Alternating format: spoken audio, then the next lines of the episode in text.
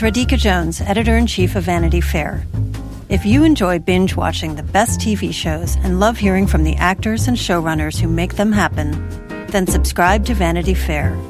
Our Hollywood reporters take you behind the scenes of the year's most anticipated projects, the industry's biggest moves, and the hardest fought awards races. From The Crown to The Real Housewives, we've got the inside scoop. As a special thank you to our still watching audience, we're offering 15% off a yearly digital subscription to Vanity Fair. Visit vanityfair.com today and use promo code POD15. That's vanityfair.com, promo code POD15 for 15% off a yearly digital subscription to everything you want.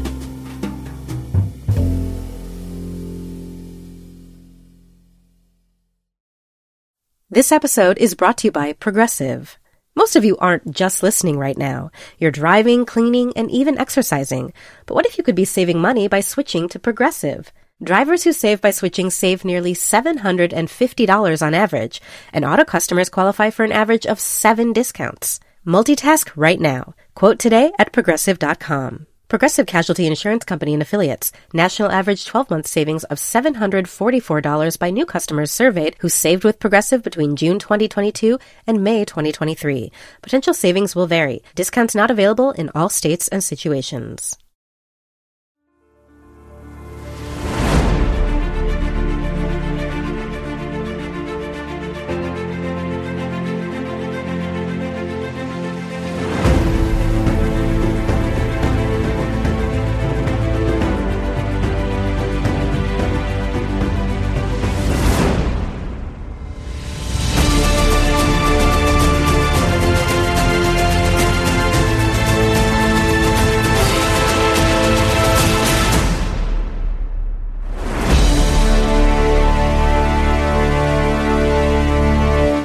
Hello and welcome to Still Watching Falcon and the Winter Soldier. I'm Vanity Fair senior writer Joanna Robinson.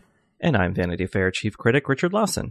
This is, I was going to say our last episode on this, but I think we're going to have one more wrap up because I've just got one more interview that I am dying to do. Uh, so there will be one more bonus episode Richard uh, Richard may not be uh may or may not be roped into doing that. But this is our this is our finale discussion of Falcon the Winter Soldier on Still Watching. And what Still Watching is if you are joining us for the first time. Uh this is a podcast where Richard and I pick a show that we're watching kind of closely and we break it down week by week. So sometimes we have conversations with people who work on the show. Um, and for our Marvel content, we've been, uh, inviting our pal Anthony Breznican on for the sort of end segment to get a little geeky and comic booky about everything. Um, this is it's for us for Marvel for a little bit because I don't know whether or not we're going to do the Loki show, but it's not back till June anyway. So, um, we have Richard. What have we been doing? What have we already started doing? We've been headed to, heading to Easttown, to Pennsylvania, uh, to look at Mare of Easttown and her exploits uh, on that HBO show um, with Kate Winslet. Um, so we already have one of those episodes in the feed, and we'll keep doing that for the rest of its season, which is it's who done it. So you know, it's fun at least to talk about, uh, um, you know, theories and all that. If it's you know, even though the subject matter is pretty grim all the uh the feedback that I've gotten from our listeners so far is that they really love the first episode. So um it looks like we're gonna have a like yeah really fun if occasionally grim time yeah. talking about uh, that series. We got a lot of emails about our accent discussion, so we will talk about those um, on Sunday nights. on Sunday. So uh, you can you can get uh, Mare of Easttown episode one already in our feed, and Mare of Easttown episode two will be up on Sunday, Oscar Sunday. What a night! Um, all right, so let us we're gonna we're gonna get into the episode itself. We've got two great interviews actually this week on this episode. We've got two captains America, if you will. We've got the great Carl Lumbly, who, um, spoiler, it was my favorite part of this finale. And we've got Wyatt Russell, the other, um, would be captain. So we will hear from both Carl and Wyatt on this episode. Before we get into any of that though, Richard, I'm curious if anyone emailed us at stillwatchingpod at gmail.com to give us their Falcon and uh, Winter Soldier ideas, thoughts, Y- questions. Yeah, there was one email that jumped out at me. Um, it's not it doesn't have really much to do with like what happens in this finale, but um, it might it's kind of useful to think about when like assessing the show as a whole and maybe Marvel as a whole. Um, so Zachary wrote to us. Um, I was wondering what your take is on Marvel queer baiting its audience these last few MCU projects, telling us Valkyrie is bisexual but only showing her flirt with Thor and Hulk slash Bruce Banner promising a gay character in Endgame only for it to be an unnamed character cameoed by one of the directors, bringing Billy and Tommy into WandaVision but killing them off before they hit puberty so Marvel doesn't have to deal with their sexual orientation, and now The Falcon and the Winter Soldier. After the first episode, Malcolm Spellman was asked about Bucky being bisexual, and he told the fans to, quote, keep watching. Obviously, nothing came of this, and he could have just shot that question down, but he queerbaited the audience to keep viewers engaged. It's especially sad in this series when the show is about how everyone deserves to be seen and represented. Loki's series Loki's series comes next, and he's usually portrayed as bi or and gender fluid in the comics, but the movies have mostly made him asexual, though I'm in no way diminishing asexuality. So I'm not holding my breath for anything on that front. Obviously, I know Marvel has to think about ticket sales, especially China, but I was hoping these Disney Plus series would give us some queer representation. Though maybe I shouldn't be too surprised since they also moved Love Victor from Disney Plus to Hulu because of adult content, even as Falcon and the Winter Soldier can show some pretty gratuitous violence Mm. in almost every episode. Yeah. So, I mean, what do you think? uh, points were made, it feels like. It's interesting. I was looking up, I was trying to see what exactly Malcolm Spellman said. Um, and it looks like he said, I'm not diving down rabbit holes, but just keep watching, which is, it is a really odd response to that question. Um, uh, you know, especially when this series does a lot to give Bucky like a female, not a lot, a, a bare minimum to give Bucky a female love interest when he has never had one so far, um, in the films. Um, It's possible. I want to give him the benefit of the doubt, Spellman the benefit of the doubt that, like, I, I think when you work on those shows or these, those movies, like, you really, really don't. You were sworn to so much secrecy totally, totally. that you probably have to be cryptic about everything, even if it does, in hindsight, feel like a misdirect. Absolutely. I mean, I think there are so many things that they're told not to comment on.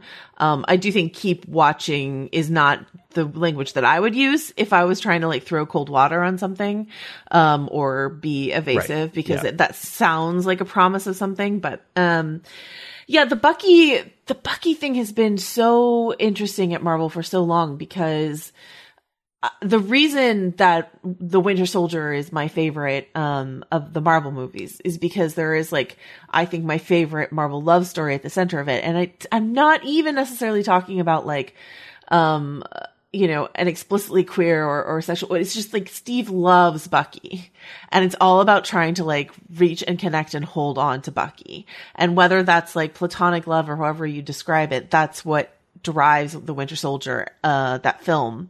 And that's why I love it so much because there's like an emotional core at the center of it. And, um, and then, you know, the fans, the fans sort of got really excited about that connection. And then there became like, you know, in the era of Tumblr, especially, et cetera, and in the era of, scarce representation fandoms will create these these um you know these these slash ships i think as they're called. And um and i'm all for them and i'm in support of them. But i do think that like marvel i don't know if it's fair to presume but it feels to me like marvel got a little uncomfortable with with how much people were into like the steve and bucky of it all. And that's how i interpret this like aggressive heteroing of Steve in Endgame when they don't even give like Bucky and Steve an emotional farewell and instead like it's all focused on Peggy and Steve. Which I'm I'm down with Peggy and Steve, but I just like that Bucky Steve connection really gets just sort of the short shrift at the end of of uh Chris Evans time on there. Um so uh, that was probably a longer more rambling answer than you wanted, but um what do you think, Richard? Yeah, no, that makes sense. I mean, I, I I feel Zachary's frustration. Uh, I mean, I'm not, to be honest, I'm not that deeply invested in like whether or not there's a queer character in Marvel, Sure. but I think the general sense of like, m- you know, mainstream studio network media kind of pulling those little baity kind of moves. That that is frustrating in a more macro sense, absolutely. Um, I think more granularly, let's not, you know, discount the fact that at the end of WandaVision she hears her kids' voices crying out for help. So like I don't think those characters are gone. Yeah. Um, I know that's like maybe cold comfort for those of us, myself included, who were sort of wondering if they might just kind of age them up within the run of WandaVision episodes and have something happen there, but uh, that you know didn't. Um, and you know, I I think in the case I wasn't aware that there had been this interview with Spellman where he said just keep watching. I wasn't really even. I know that there is like the sh- the ship between Steve and Bucky and all that, but um, I guess I sometimes don't know how seriously the pe- people m- intend those kind of fandom things. You know, um, I've actually run afoul of other fandoms by treating a, a slash ship more frivolously than they did. Um, I won't name names, but um, so yeah, it's a complicated thing. Yes, there is an underlying business thing. There is an underlying prejudice thing happening. Um, but I think in the course of these shows, these particular shows that we've covered, WandaVision and now Falcon and the Winter Soldier, I don't feel a lack yet. You know, I'm I'm just sort of like, well, these are short runs. They've had this story to tell, and then they're done. And I I I will welcome. I'd rather get a queer character who isn't just sort of like mentioned or there's a queerness grafted onto an extant character. I'd rather get someone who has like actual like texture and developed you know personality um which like maybe will come in the future uh when th- that's what the story of the show or whatever it is Well, yeah, and here's here's I don't I don't mean to pull a keep watching um on anyone listening, but I will say that like it's my understanding that um Tessa Thompson's Valkyrie character, which yes, Tessa Thompson, the actress who plays Valkyrie, said in interviews she's bisexual. I believe that they that both she and director Taika Waititi have indicated that that uh, you know that um implicit backstory or whatever will be explicit um in Thor Love and Thunder that's coming up. Um I think Tessa Thompson said on the stage of Hall H at Comic Con like uh now that she is uh the king she'll be looking for her queen. So like I think that is going coming in Thor Love and Thunder which will be out uh, in the near future. And also, um, I believe there is um, a gay character in Eternals, and not just like a cameo gay character, but a significant gay character in Eternals. So, um, keep watching, in the words of Malcolm Spellman, but I suppose not not for Bucky because that's not the road they've decided to go down for Bucky, uh, which is too bad because Sebastian Stan has had a a, a good history in in uh, in queer roles, but that's okay. Uh, does that answer the question? I think. Yeah, I think Yeah. so. I mean, I again, just to reiterate, I, I I feel the frustration. I understand it. I'm not trying to minimize it. No, no. Um, but I think my personal view on it is like I would rather it be done well than done perfunctorily. You know, Mhm, and I, I mhm. know that Zachary was kind of con- cognizant of like how silly it, the, the sort of big touting of the gay character in Endgame was, and it was literally like one scene, random, unnamed character kind of thing. yeah. Um, so yes, it is time. We we want we want more of it. Uh, it's coming in Eternals and it's coming in uh the Thor movie. So you know, it'll it'll be there. Um, so that is, that is it for emails for this episode. Uh, we, like I said, we're going to be doing a wrap up episode, um, next week of some kind. So if you have finale thoughts, especially after you hear what we have to say about the finale, please do email us, stillwatchingpod at gmail.com. Um, let us dive really quickly into this finale episode. I'm not super up on it. Richard, how are you feeling about this finale? Uh, not up at all. Yeah.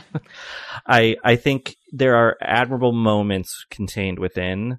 Um, but once we got to Sam's big speech in front of a senator and lots of people watching on the street, I was like, this tonally feels very uh forced. I, I guess you could call it. I just, I mean, I like maybe if they had had eight episodes, this all wouldn't have felt so truncated. But I just feel like one of my bigger problems rests with um, John Walker and Wyatt Russell gave us a lovely interview. So this really has nothing to do with Wyatt Russell or his performance because I think uh, he's quite good in the role. I just think it's it's really tough to go from such a dark place in episode four where there's like blood dripping off the Captain America shield to like you know a, a, minimal appearance in episode five but nothing that like felt transformative for that character he still felt very stuck in the i was right sort of place in episode five and then in episode six he shows up he does have a moment in the heat of battle where he's like, this is not who I want to be. I want to be the hero. Like, that's who I really am. I am a hero. Even if I'm not Captain America, I'm a hero. So he has that moment, but it just feels so fast and without much processing. And then all of a sudden, like, Bucky's sort of quipping with him and, and Sam's giving him like nods of approval and he's just like, I'm back. Like, there just wasn't time for that character to complete the arc in a way that didn't feel like whiplash. What do you think? Yeah, totally. And they they tried to establish a crucial, you know, choice moment for him when he could pursue the people he wants to get revenge on for killing right. his friend and partner, or he could save the people. And he's like, I got to save the people. And then he drops the makeshift shield as if to say, like, I give, you know. Yeah. And it's like, okay, but that doesn't that didn't feel that moment did not feel arrived at with any real like accumulation of story. You know, it just kind of was like, oh, right, we got to kind of tend to him and make sure that he can, you know, be at least somewhat reconciled with the good people by the end of this episode um, to sort of set up, I guess, season two. Um, yeah, it felt frustrating, and you know, like, and especially after Zemo kind of getting like just sort of dealt with and then tossed aside, it felt like that again. And then you know, not that something always needs a distinct villain because Karli and the Flag Smashers weren't really that either, but it just kind of felt a bit scattered and unfocused, and I'm not sure why they went the direction of having this kind of bifurcated um, conflict uh, at root in this in the season. Well, I think they were so what they wanted to give us was um, all these villains with a point, right? Everyone, right. everyone's a Killmonger. Everyone's Michael B. Jordan from Black Panther, where you sort of agree with their perspective, but not with their methods. And, um, again, I just don't know that, you know, and so they're trying to give us that in Zemo, in Karli, in Sharon, in John.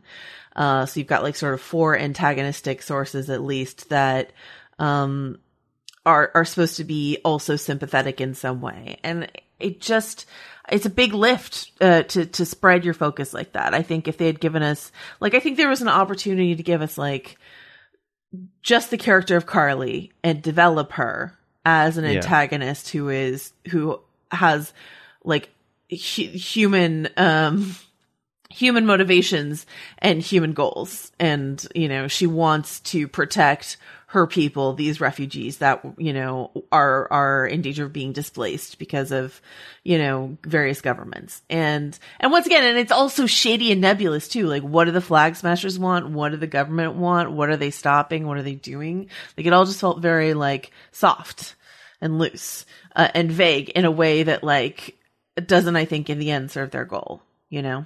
To make us feel. I, I, felt for Karli in various moments, but like she doesn't stand out to me as this like great, great character who is doing something that I'm uncomfortable with, but I see so clearly where she's coming from. Does that make sense?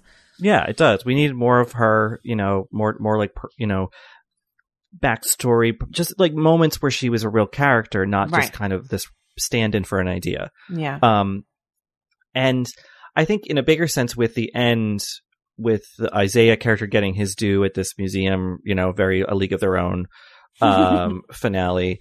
Um, and Sam becoming Captain America, uh, despite what he knows about what the government has done to Isaiah and what it's done just in general, there's this real boosterism in this episode for like opting into a system. And I understand the the idea behind that in terms of well it's pragmatic you you can't you know we're not going to blow this whole thing up we have to work within it to like fix it and I, I get that i do but it you know coming just in the week of the verdict in minnesota and everything it just feels very creaky and and kind of like po- very post 9-11 like immediately post 9-11 just like support the troops, don't question the mission, kind of, you know, even though they did question some of the mission. I, I just, the politics of this finale really clanked for me. Mm-hmm. Um, and I think that was made all the starker by this really corny zoomed out of the 1980s or 90s speech where everyone's just listening and standing there for some you know it's like i thought that moment was so unearned especially because a lot of the other stuff that they they've done with Sam's character and exploring like how race has been a function in the Avengers narrative and in the US foreign policy narrative and military narrative w- was a lot more subtle and I just felt that sp- the speech kind of made everything in hindsight seems kind of corny. Yeah, and uh, you mentioned Carl Lumbly Isaiah. Um, I, I, this is the only emotional journey that really worked for me in the finale. Um, truly. And I really think it comes down to his performance being Yeah, so good. Sure. Um, that his emotions being so suc- uh, accessible rather than the writing feeling, um, like a natural flow of a character because he was so defiant last week. And then he just like sees Sam do one thing on the TV and he sort of like changed his mind. And, and again, I- I really think Carl Lumbly sold that to us um in a way that that did work for me and I clung to it as something as as an emotional beat that really really did work for me. Um but the Sam of it all, like I I want to be so excited to see Sam step fully into his power. Like that's what I want. I want Sam to have whatever, you know, role he wants. I want him to be the hero that he wants to be. Um I'm just not sure I fully understand why he went from that conversation with Isaiah to putting on this costume. And then also on a Yeah. really superficial level, I don't think the costume works very well. Um It looks silly. it looks silly. I'm sorry. It looks with the kind of uh, wraparound Oakley's red tinted. I know that those those kind of lenses have functioned in in in like the Falcon costume and other yeah, things, Yeah. but like with the brighter white and blue, it looks like an action figure, but like an older action figure. It just there's something about it that I kind of guffawed when it fir- he first showed up in it. I mean, I didn't guffaw, but like, eh, you know, there was so much said about John Walker's costume and how it looked wrong on him. Like, the Captain America costume looked wrong on him. And I think this costume looks wrong on Sam, not for character reasons, but just design wise. I think it's not, I would call Wakanda and be like, appreciate it. Really appreciate the effort. Thank you for these amazing wings. They're incredible. They appear to be a vibranium. Amazing. Can we rethink the costume design? I I think we should. Well, Um, especially because we don't. He's presumably he's not just fighting crime between Memorial Day and Labor Day, and that's the only time anyone can wear white. So, I mean, and that, you know, so I just feel like that's another thing that this episode didn't think about. also not fair because Bucky gets to look so cool. Bucky in his like one arm leather jacket and do like Bucky looks amazing, and Sam looks so dorky. And I'm like, no, Sam should look so cool. Yeah. Um, I did like the the the moment of the action that I liked is is sort of that whole like communication with the pilot who was inside the helicopter and the coordinated save and stuff like that. Like that was a moment that felt very Captain America to me, where like you know, a, a Steve would sort of connect with a civilian or not a civilian in this case and like be like, okay, we're going to do this together. Are you ready? Like, let's do this. That felt like a very Captain America moment to me that I really liked. But yeah, the speechifying, uh, it didn't, it didn't land for me. And again, this is not that like, I don't think Sam should be Captain America. I, No, no, no, I, I just like want Sam being Captain America to be better. Um, if that makes sense. And then let's talk about the Sharon of it all. Um, I I'm assuming you watched the mid credits. I did for once. I remembered. Yeah. Okay. Um. So You know what I love to do when I have like really nefarious plans? Yeah. So I've just been exonerated Yes. in the U.S. Capitol. of course. I love to walk halfway down the stairs and Only then at halfway. full volume talk Yes. on my phone about my evil plan. Me too. If I have a mustache, I'll twirl it. But if not, Yeah, I'll just let my like. Frosted blonde hair blowing the breeze. Um, this is just not fair for Emily Van Camp to have to play this, this, uh, I just don't, I don't, okay. So we guessed early on that Sharon Carter might be the power broker, right? The, the, they led some breadcrumbs. So this wasn't like a shocking surprise. And talking to Emily Van Camp about it, like she seemed really into this idea of like a, a, a Sharon Carter who had been left out to twist in the wind and felt betrayed by her country. This idea of Captain America's most eager foot soldier has been sort of twisted because the whole idea of Captain America isn't isn't what we all want it to be. I still at the end of the day have a really hard time believing that Steve Rogers would have this is why I was like trying to complicate it by being like maybe she's a double double agent or something like that. But like I just have a hard time believing that Steve Rogers would have left Sharon out in the cold like that. He kissed her. That's that's his version of going steady. And also, complicatedly, she is kind of his niece. So um I just don't you know, Steve is gone like what's frustrating right is that they never tell us what's going on with Steve. Is he back in another timeline? Has he actually died? Like they just say he's gone. They don't they won't commit to where he's gone.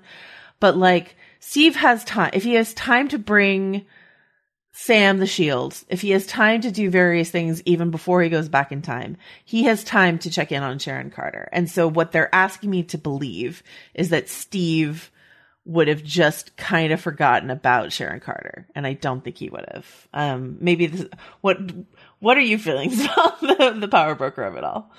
Yeah, well, we got an email from a listener named Jeff who kind of basically was like, I don't buy that Steve would treat her like that.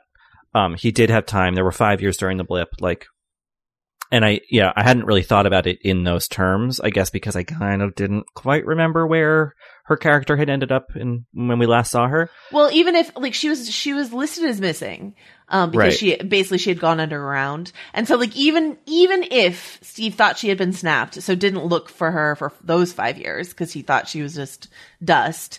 There is still there were still other pockets of time for him to go looking for her. Anyway, go ahead. I guess even heroes can be like ghosters, you know, like it's kind of shitty men just don't get in touch with people. Um, yeah, I, I think, I, I, look, I, I, it's fun that Emily Van Camp, who's a good actor, and I've watched her in many things, and I think this is kind of harkening back to her in Revenge. Like, she, it's fun to watch her kind of be wicked and, and, Oh, and yeah. that little surprise and everything. But I think it, it, uh, it also just felt like they literally had a character walk out two seconds after it was semi revealed that she was in cahoots with um, Karli. Another character walked out and said, "Oh, so you're the power broker?" And it was like, "Oh, okay." I, you know, like it. It felt like they were really rushing that reveal to the extent that they just had to literally say it out loud, and then to follow that up with, um, you know, this kind of let's talk about my evil plan, mere steps away from the people I'm trying to be spying on. Um, that felt silly. I think in a bigger sense, though, Sharon being welcomed back into the fold and and sort of s- still working against it for who we don't really know, I guess. Um, that weirdly feels like kind of where Sam's arc should have gone instead, because he has this realization about how rotten at the core because of racism and discrimination this whole enterprise has been for decades Mm-hmm. and then the episode ends and then the new episode he's completely opted back in. And the series you know placates you by thinking if you make one impassioned speech to a stubborn senator they'll change their mind and everything will be fine. So don't try to fight it any harder than that. You know appeal to emotion and then just trust in the system. And that clearly given current reality in the real world like that's not how things work. Um and i feel like even though she's doing go- going off to do nefarious things, Sharon is keener to that reality than Sam is, and I think that sort of Mhm. weirdly gives her the closure or the the catharsis or something that he kind of should have gotten over the course of this season. One thing I wonder, this is something Emily Van Camp said to me in our interview last week, is that she was shooting this and her other show, The Resident, at the same time. And there was a lot of scheduling, um, careful scheduling they had to do. And I just almost wonder if, you know, they really wanted Sharon Carter. She really wants to do it. She's on this other show. They make it work, but by make it work, that means she's like on the other side of a phone call in two episodes. Do you know what I mean? And so it's like, uh, if, if, I don't know if they had had full access to her, if there was something more developed they could have done for her character that could have made me feel like we got to where we need to go. But like, okay, so, so if you're listening to this, maybe you've already shut this off. If you're listening to this and you're like, oh, they're so negative. I really love the episode. I bet you, um, so much that Anthony Breznican liked this better than both of us because that, you know, Anthony, uh, generally has like a rosier outlook on life, I think, than both of us. So, um, stay tuned for later you might hear um, Anthony, uh, you know, make the case for why this worked for him. And um, we also have two great interviews. So I just want to say that, like, if you're, it's okay if you disagree with us. That's fine if you loved it. Um, I just yeah, wanted, we're not trying to rain on parades. It just, no, you know, I just wanted it to be great, and I just didn't feel like it was great. And it actually feels like, to me, the shakiest installment that we've seen from Marvel for a good long time. That's how I feel about this show. Yeah. Um, they said they might do a second season. And I, I'm at the point right now where I don't really want that. It's not that I don't want to see these characters again. I just don't know that I want um, you know, the closing title card was Captain America and the Winter Soldier. Like, I don't know that I even want like a Captain America and the Winter Soldier show unless they, you know, have a have a really an interesting, more interesting edge on it, uh, if that makes sense. Um, the there are there are potential there's potential here for these characters to appear in other shows that they have planned um, shows like Secret Invasion or Armor Wars were kind of like teased, I think, here. But like WandaVision, which I loved, um, WandaVision also felt like it had a kind of clunky wrap up. Um, and once again, both of these productions were somewhat impacted by COVID. So I, I'm, I think I'm ready to say that right now, Marvel TV, Disney Plus Marvel TV has a bit of a finale problem. Mhm. And I will be curious to see if they fix that going forward. So. well, because they don't do finales, you know, ultimately. Right. It's ongoing. Yeah. The Marvel so story you- goes ever on. Yeah. And I also think that that Falcon and the Winter Soldier really tested the limits of Marvel's sort of political savvy and, and kind of interest, you know, sort of capacity for introspection because they really tried to, to you know, uh, walk up to something very serious and and relevant. I mean, it's been relevant, you know, since for 400 years, but like it it it felt and and it was like it was done well enough in certain moments, but then ultimately the machine took back over and it kind of made everything feel flimsy in retrospect. And I just wonder if m- maybe there is some sort of grim or, I don't know, defeatist lesson there where it's like, maybe the things should be a little more allegorical if you're going to handle them in the end as clumsily as this episode did. I don't know. Mm, Yeah.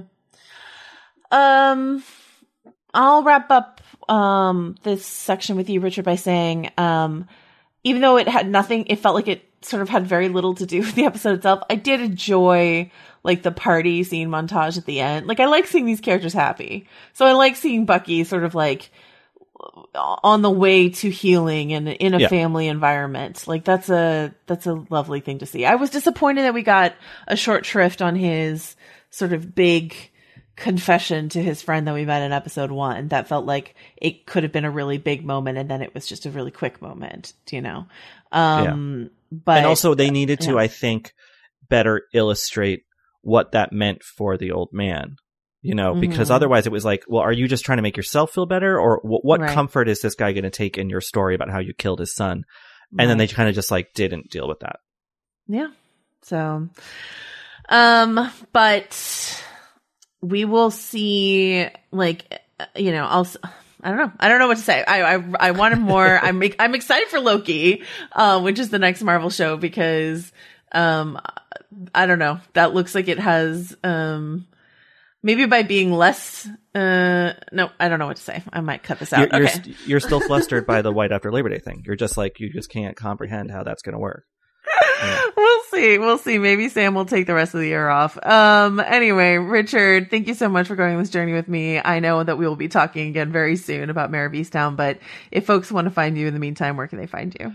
Covering the Oscars on VF.com, probably tweeting about the Oscars. That's that's all I'm thinking about for the next two days. As, by the way, I recover from my second dose of the vaccine. Yay! everyone go do that if you can uh please i, I want to leave my house Get your super soldier serum shot. All right. So, uh, thank you. Thank you to Richard. And we will go now to Anthony's interview with Carl Lumbly. We've all been there before. You're planning a dinner party or having family over or even just cooking for yourself when all of a sudden it starts to feel overwhelming. Uh, I live in a very small one bedroom apartment with a very small kitchen. I can't figure out what to serve besides water soup at this point. I'm Chris Morocco, food director of Bon Appetit and Epicurious, and this is Dinner SOS, a new podcast from Bon Appetit. Maybe it's a last minute party with no menu inspiration, a kitchen with no space, a toddler who will only eat buttered pasta. Name your dinner emergency. We're here to help. Here's how the show works. On each episode, we'll take a call from a home cook facing a real dinner emergency. Then, I'll work with one of our editors or someone from our amazing test kitchen to try and solve it. Because cooking for the people you love should inspire joy without a side of stress. Make sure you're following Dinner SOS wherever you're listening now.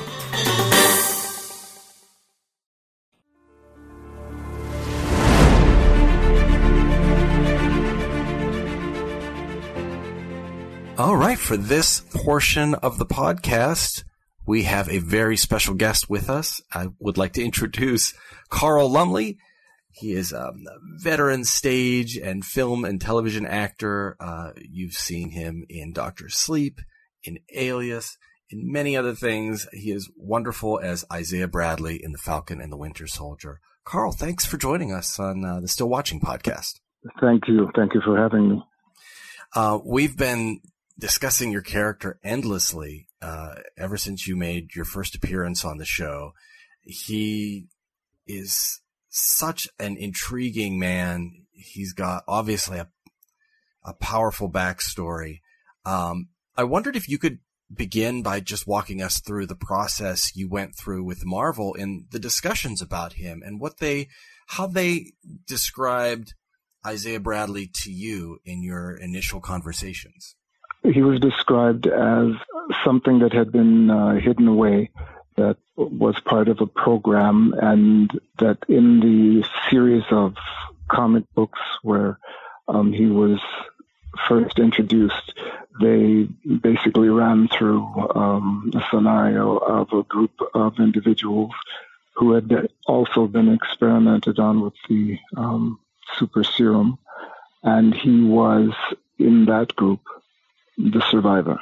Did the real history of uh, the Tuskegee men who were part of the experiments that uh, the American military conducted, did that come up at all in the conversation? My understanding is it's predicated on it. Uh, it was the it's the reason, or at least the the vehicle they chose to use in in telling the story of a man like Isaiah Bradley, a black man who um, is a patriot and um, believes uh, deeply in this country, uh, despite the what would feel like a contradiction in terms of the way he and other black people are treated. However, um, I think that's you know very true to form. Those people who wanted to fight the most very often were people who had been denied the most and who thus believed the most in in freedom and in the ideals of the country, and were willing to go to battle to help the country adhere to those ideals uh, or meet those ideals in the areas where it hadn't. So, um, yeah, he felt familiar to me. He felt familiar to me through um, the history of the country. There have been various individuals um, who would otherwise have um, disappeared, but someone found out and uh, felt that his story was due some attention. Mm-hmm. You're no stranger to uh, to comic book characters. Uh, you've played Martian Manhunter. You voiced him in animation and uh, been part of the DC universe for a while, and now you've joined the Marvel universe. Uh, you know, crossed over to the rivals for a while and played Isaiah Bradley. yeah, I'm I'm pretty ignorant about the um, the uh, war of the comic world, despite the fact that I've done so much of it. It um, it's uh, it's all the same uh, thing to me. It's uh, it's just I guess another another form of uh, literature, mm-hmm. and I think of it as literature because there are many, many, many, many people who, uh, for whom that was the way into reading. Um, there, there are a lot of, of immigrants who learned a lot about English by reading cartoons, yeah. and um, and then the stories that are told. I think are not unlike fairy tales or um, other mythologies where they're based in human behavior and human foibles and and they get an opportunity to discuss things which otherwise might not come up in quote unquote polite conversation. Well, that's exactly what I wanted to ask you is what you thought the utility of comic book storytelling and, you know, on screen and in the pages uh, might be in terms of addressing real world issues. It kind of helps us uh, put a little bit of abstraction on the reality and, and yet see the reality. It almost gives us a little bit of distance, right? To, to examine it. It's what probably the best of society um, can hope for when it works. I had the idea that there are individuals who have gifts who are willing to apply them and in almost a sacrificial or heroic way mm-hmm. um, are more concerned with what's happening in society than they are with themselves. I mean, they take terrible falls and you know, they fly around and they they hit walls and they um, explode into bits. And the, the, the more super heroic of them, yeah, they get ripped up a little bit, and the ones who are less super heroic have to um, mend. It's just like yeah, it feels like it's it's just like living. It's it's um, but it's but it's prettier. it, what were your some? You mentioned uh, like the initial approach from Marvel, but uh, did you have any deeper conversations with uh, with Malcolm Spellman about the story he was trying to tell and what he was trying to convey? Uh, with uh, only through the text, never never in person. But I felt, um, I felt, I just felt like the the text that I saw, the what had been written for Isaiah um, spoke volumes. And then with the research that I was able to do and the research that I've done my entire life, mm-hmm. um, I I felt I had certain understandings. I had a father who uh, reminded me in many ways of uh, Isaiah. Um, you know, a man who was, in my view, not well treated by the Republic, mm-hmm. and who um, in his case, uh, just chose to be the best person he could and put those um, ideals into his children and help us all to succeed in a way that he could not, that he and my mom were not able to. Do you think that's something that's generational as well? Is that uh, older people who lived through those harsh times uh, you know, at a certain point, just surviving is a part of is a noble fight, is a part of uh, of of their stand that they make. And do you feel like the baton passes from generation to generation? That the push for change becomes uh, uh, more pronounced, maybe a little bit bold. The idea of being an older survivor, um, I think, does not necessarily mean that you haven't had survival in mind uh, for a very, very long time.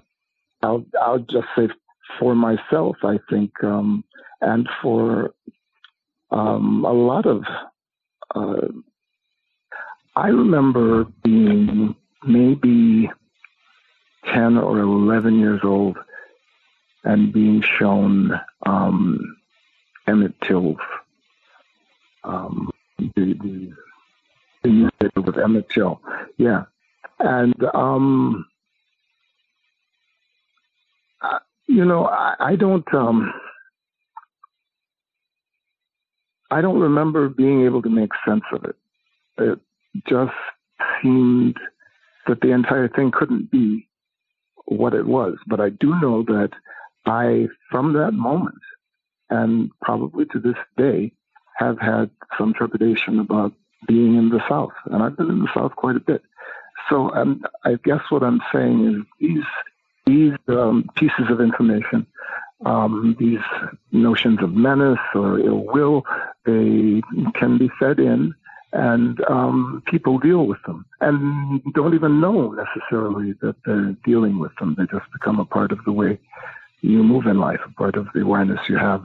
Can you talk to me about um, working with uh, Elijah Richardson and the relationship between I- Isaiah and Eli, his grandson. I know it, we, it, doesn't get a lot of screen time. We don't see too much of them uh, and, and the lives that they lead together. But what, what what's your feeling about what that relationship is and what he hopes for his grandson and what his grandson sees in, in him or knows about him? They have one another. I am not sure uh-huh. Who else they have, but they have one another.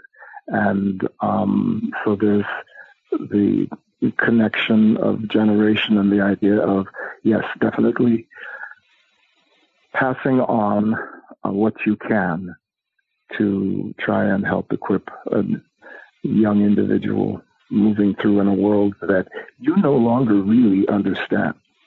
So I think the, the point that you make about being older is a good one in terms of the world continues to move and change and progress continues to be made, at least in this country. I feel very good about saying that today. Um, and progress is, is possible. So people who have experienced a rough, a rough history and get set in their mind the way things work, it's up to the next generation. When they are told by that generation, it's impossible. You cannot do it. It will never happen. It's up to that younger generation to say, well, it may be, it may be impossible to you, but if it were possible, I wonder how I might do it. Do you think that same sentiment exists between uh, Isaiah and uh, and Anthony Mackie's character Sam Wilson, the the Falcon? You know, he wants to use the shield and make a difference, and yet Isaiah tells him no self-respecting black man would carry that shield. For me, and mm-hmm. in my um, in my understanding of Isaiah, Isaiah is talking to himself. It's it's a, almost like a self-deprecation. Um, Isaiah wanted to represent his country hmm. um, at the highest level he could, and that super uh, super soldier program was um, like any elite, elite, program. You a um, had to be qualified in any number of ways, but B, most importantly, you had to be motivated. Mm-hmm. So I think ambition was always a part of what Isaiah was doing. And I think, you know, game recognized game. You know, he looks at um, he looks at the Falcon and he sees both the potential and the realization of um, of excellence, which anybody who um, has a standard can appreciate, and he also sees um, the possibility for all of the disappointment that can come if you reach too far and fall short. Mm-hmm. But as he was at that age, there's no way anyone can tell you that that you would listen to. What do you think makes a good Captain America? We've seen in the show the uh, the version that doesn't work with uh, with Wyatt Russell's character uh, and the cruelty he exhibits and the arrogance he displays. But What do you personally think are the qualities that make, uh, you know, made Steve Rogers a good Captain America, or, or in general would make a, uh, a good Captain America. We don't know yet whether that will be the Falcon picking up the shield or someone else, perhaps. Captain America should want to recruit the skills and the aspirations and the dreams of of Americans across the board. That his um, his judgments about the way he goes about doing what he does should involve uh, compassion as well as, um, you know, a um, the word efficiency mm-hmm. in um, dealing with things that should not be. That he can take stands um, that he feels strongly about that perhaps not everyone might agree with, but uh, he's inside um, and living in his truth mm. and wants that for everyone else. I think also being a listener. Mm. I think the Captain America needs to be a listener, of course, just to assess whatever he is being told and make decisions, but even more than that, to allow people to have a say. You mentioned earlier uh, the research you did for this part, and uh, I believe you said uh, at one point, you know, research you've been doing your whole life. And uh, I wondered, were there uh, you've addressed some of them here already, but uh, were there any other specific things from your own personal experience that you wanted to layer into the character? You were born in Minnesota, right? And your parents were mm-hmm. also immigrants, if I'm not mistaken, from Jamaica. Is that That's right? correct. That's so you right. you got Jamaica, the experience yeah. of being growing up as a, a, black man in America, but also the son of immigrants in America, and I wondered how that uh, may have fed into uh, your performance as Isaiah. James Baldwin said, "If you can face it, you can bear it. If you can bear it, you can change it." Mm-hmm. And I think that's um, you know that's what I see a lot of in Isaiah. So you ask the question: Is he resting? Um, yeah, I think in the way you, you might rest after you run a marathon. Um, it might be uh, it might be a good long rest.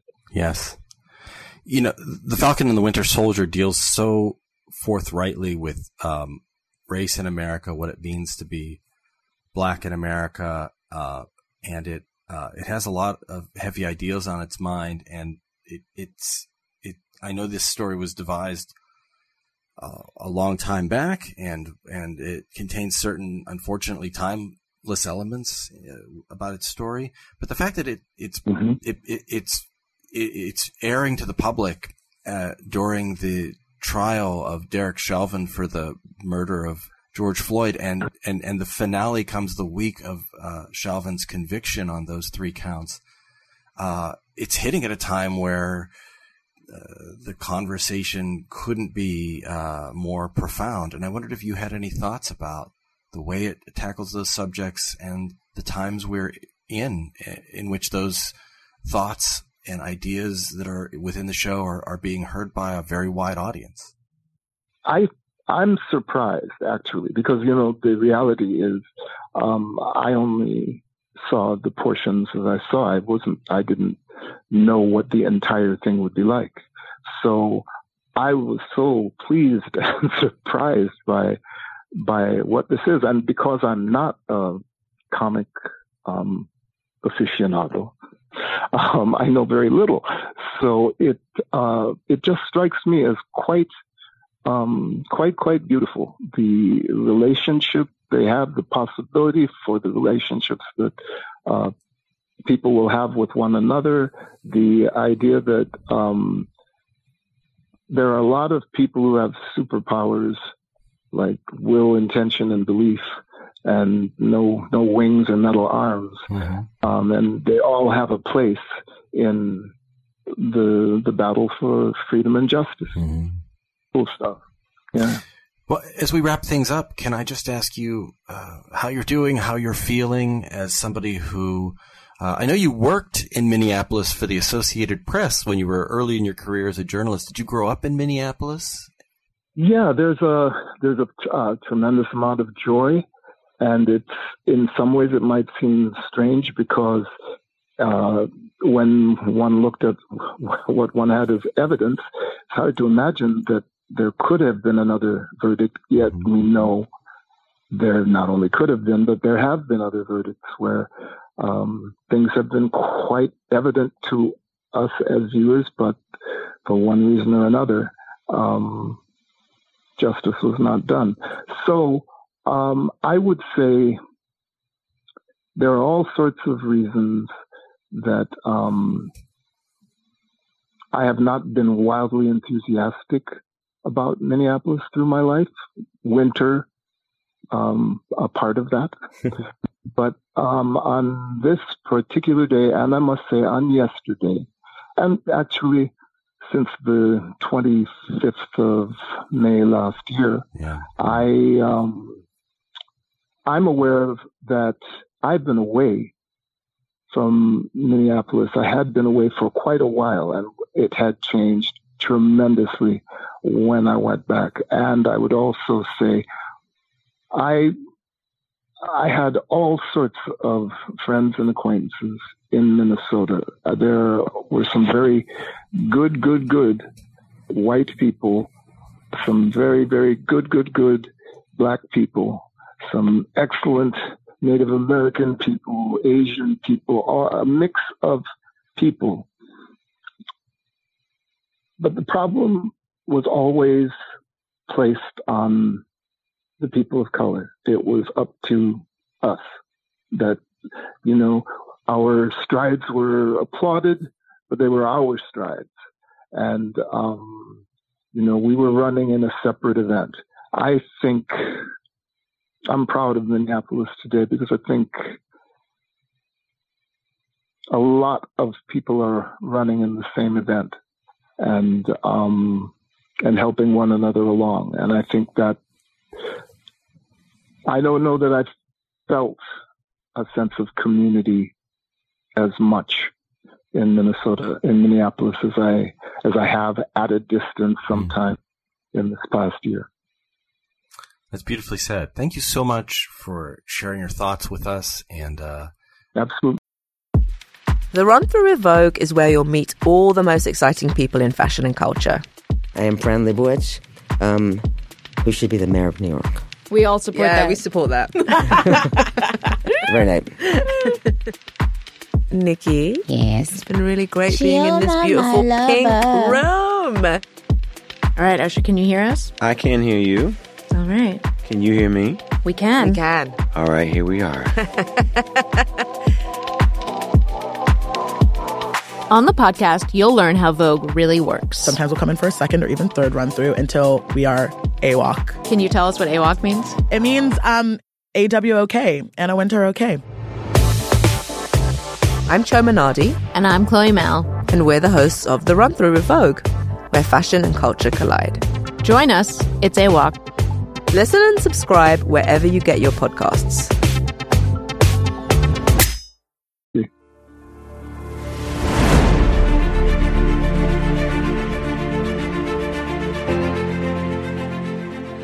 All right, Anthony Breznican. Joanna That- Robinson. First of all, that was we just listened to your interview with Carl Lumbly. It's fantastic. You did me a solid. you stepped you. in this week. I had, a, I had a, some stuff going on this week. You Mm-hmm. you picked up that interview for me and did a crackerjack job. And uh, Carl was so great to listen to.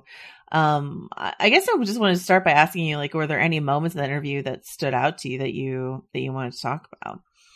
Yeah, you know, I I've admired him as an actor for a long time, and uh, he, I I can tell he's somebody who puts a lot of thought into his role. And Isaiah Bradley's, it's not, it's not the lead of the show uh, by any means, but he, I think he carries so much of it uh, because the show is about history, and Isaiah's, uh, he he's not just a man who lived through that history, but he's a man who is that history, is part of that history, and uh, made that history.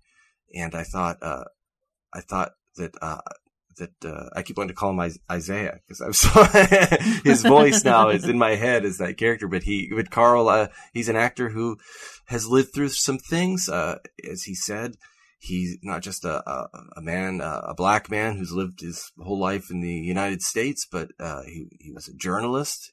He uh, before he became an actor, he's the son of immigrants. Mm-hmm. So he he has the American experience, and this is a Yeah. show that's about that. And I think he brought all of that to the performance. And I really, uh, uh, I always feel a great privilege when somebody just trusts you to share those things. So I hope people enjoyed listening to it. I, I certainly did.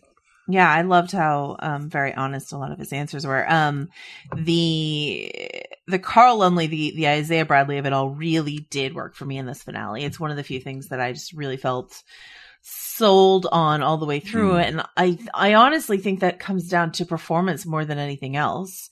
Um, I just think he was really emotionally accessible in a way that that made his and and he illuminated some of this in his conversation with you when when he says you know these things about like no self-respecting black man should should carry that shield that he's talking about himself Yeah. more than anything Mhm. else which i thought was sort of revelatory um and it helped me understand his reaction to seeing sam in this episode if that makes sense and I got emotional seeing, um, you know, him, him on display in the Smithsonian.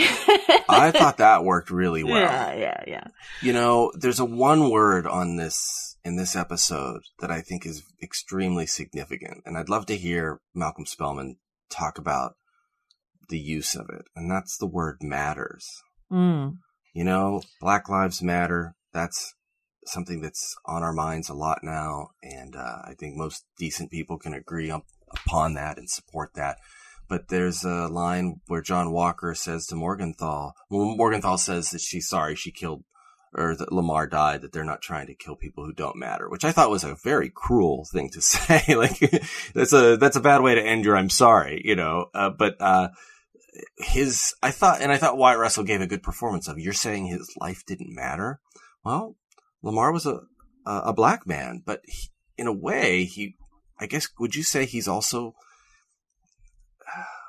is is he's a black life, but is that also a blue life? You know, there's the phrase "blue lives matter" as well, which is extremely controversial and sometimes thrown out as a way of uh, diffusing or distracting. But but that just the use of the word matters, I thought was very loaded. What did oh, so interesting. I, I hadn't flagged that. Um, I think that's really interesting. Um, I do think you know we haven't heard our, my conversation with with Wyatt Russell yet, but he talks about um his character, um, John Walker as, and Captain America, even when he was Steve Rogers, as like the ultimate cop. That like he is the world's cop, you know what I mean? and so like, which is so, it's so Yikes. interesting. No, it's so not, not necessarily in a positive way, cause he's talking about like, Okay. he was talking about in the trans, in the, in the context of the transgression that John Oh, yeah, Walker well- did in, in episode four, right? Um, and transgression's a really gentle way to put it. And, um, and I just think it's so fascinating that if he thinks of, of, of John Walker as a cop that way, um, I just find this quick and easy redemption for John Walker in this episode so strange. I um, bothered you know? me so much. The nod that uh, Sam gives him sort of at the end. I'm glad they didn't like, you know, lock arms or, you know, like high five it or something.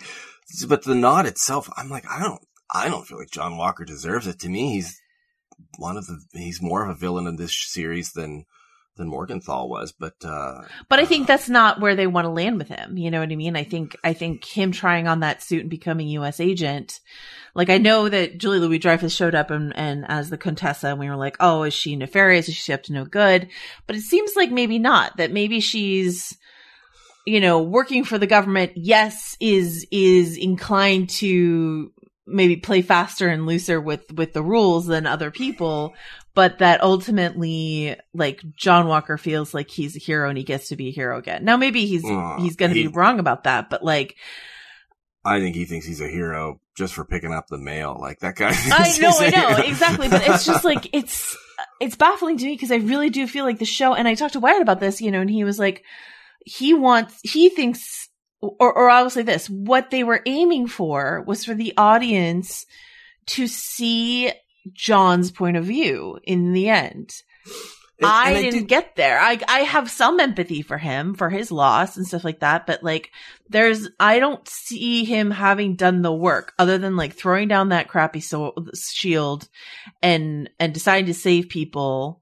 That one act is for me not him doing the work to really engage No. with what he did, you know? That's, I think they successfully blurred the line a little bit, but the line to me was still pretty clear. And, and I think that's good. you don't want him to be wholly evil. Like, I think that's one of the strengths of Marvel villains is that they don't go to, uh, you know, uh, total, uh, uh, um, what's the, uh, uh, mustache twirling Yeah. villain, you know, like, uh, they but don't, I don't they think I don't think they were even trying. they don't go like, full Snidely Whiplash, you know, but, uh, uh, I, I, I like that they complicated it a little bit. That's why I like that matters line. I think that's because I, I, I think about that and it, it's, I have to chew it over. Like, I'm not really sure what it means Mhm. that he says that. And, and what does Lamar's life mean? And why was she so callous about it? I thought it was a, a, a good, a good, a good addition to the script in that way. Uh, uh, and I don't think that Contessa is good. I mean, her little, I love her conversations with herself. Like, oh, uh, that's how I would have done it if I had, but of course I didn't. Or did I? Oh, but I didn't. I Well- mean, well, here's- maybe, you know, like sure, her little back and forths there are great. And I think she just had a bunch of prisoners executed is what she's alluding to. So I think she's, I think she's pretty much on the dark side, but she is, uh, she does delight in, in the uh, malevolence a bit, don't you think? I am. I'm, I'm unsure because um, Well, she doesn't Here- think she's a bad guy, but she. well here here's the deal. Like I don't think I I guess I'll say this. I don't know that we're getting Thunderbolts now or that this is a Thunderbolts team now. I think it's something else, and I think it's tied to some of the future shows. I mean, this is, this is a great place to do some forward-looking speculation. Mhm. and, and it ties into some I've been thinking about I told you this before we started recording, but I've been thinking about Richard and I were talking about Marvel having a finale problem and Richard said something about like that's because they don't end things, right? They just go on. And with WandaVision, that's I I I tended to be kind of soft on the WandaVision finale because I'm like, well, I'm not thinking about it as a finale. I'm thinking about it as a pivot point towards Str- Doctor Strange and Captain Marvel 2 and stuff like that. And so maybe my mistake in assessing this episode is thinking of it as a finale because Marvel doesn't really do finales. And um, I should think of it as a pivot towards Secret Invasion or Armor Wars. They're like upcoming shows. And the Skrulls question is a really good one for us to consider in this. Um, Skrulls, I don't, I mean, I don't know why you would be listening to the advanced placement section of this podcast if you don't know this already, but Skrulls are these shape-shifting um aliens who uh you know we we got to know in Captain Marvel and Spider-Man Far From Home. Ben Mendelsohn is is the most famous actor who's played a Skrull.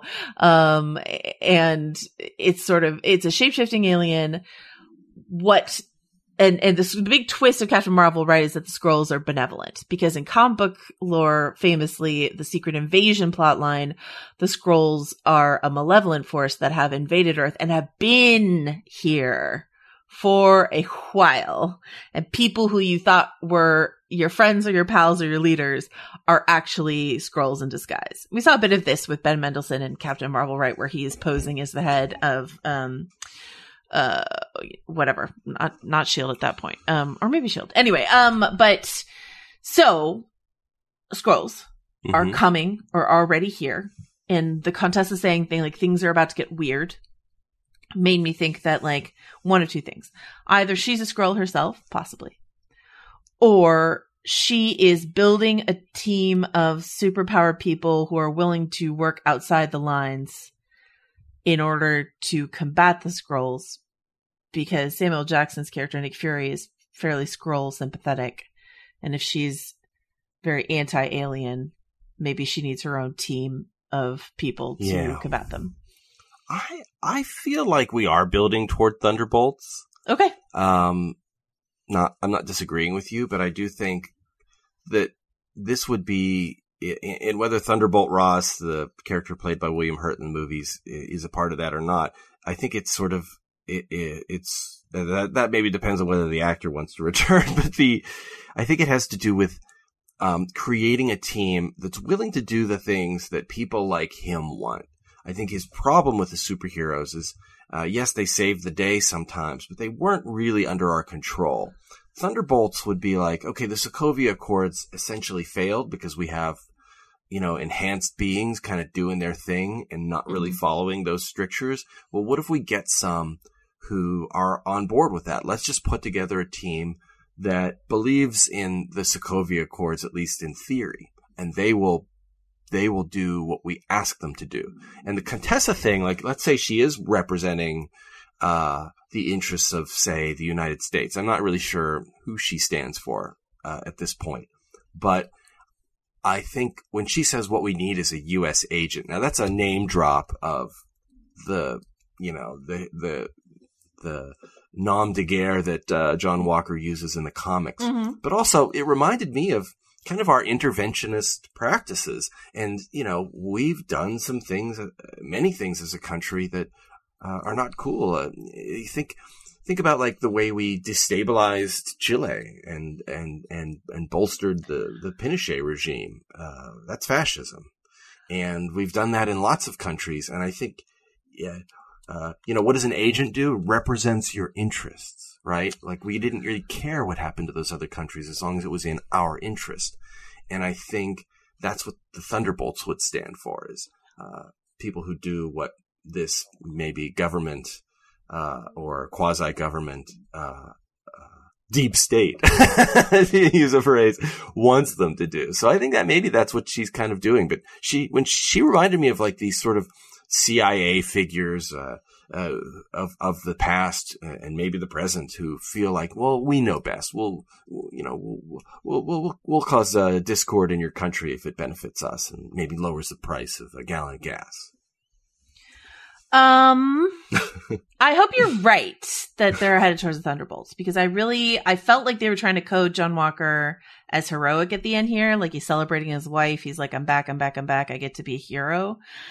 Um, and I hope you're right that that he's being sort of recruited into something a little darker or something like that. I just felt like the show wanted us to sell to be like, "Oh, he's figured it out. Good for him."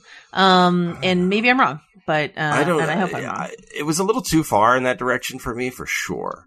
Yeah. Uh, but I I felt like if if I'm being charitable to the writers, that I, maybe what they were saying is we are kind of in this together, whether we like it or not, with some of the people who believe more extreme things. And that and that is something that Wyatt Russell said. So maybe you're you're right in that assessment where he's like you're the he's the guy who like you're going to need to call him and you're not always going to agree with what he's going to do, but you're gonna need him.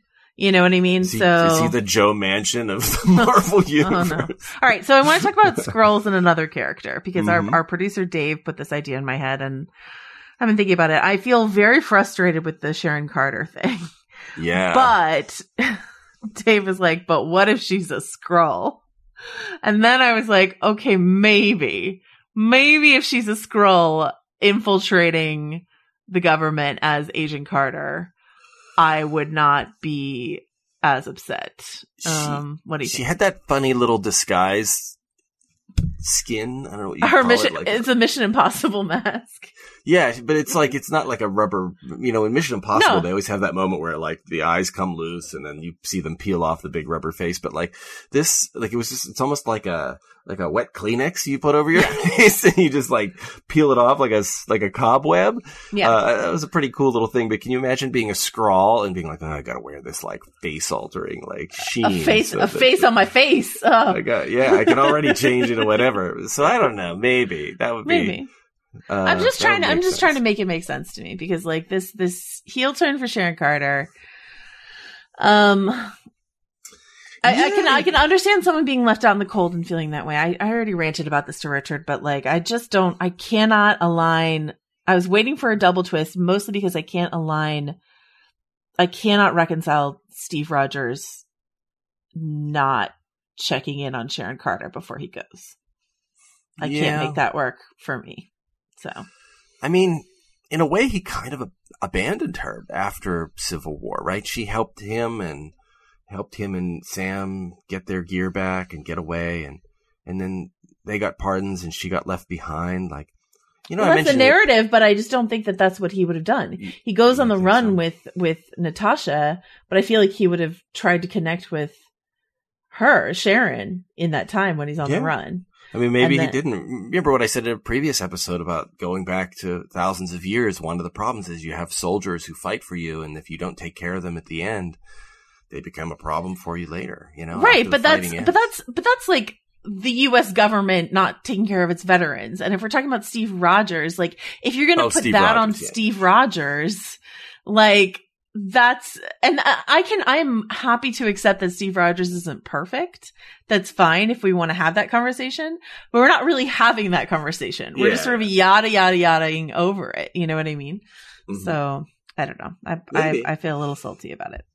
Um, yeah, I mean, but there was that word again, agent, when he says, welcome back, Agent Carter. Mhm. Uh, I thought, oh, well, that, again, there's a name drop for you. That's a familiar term.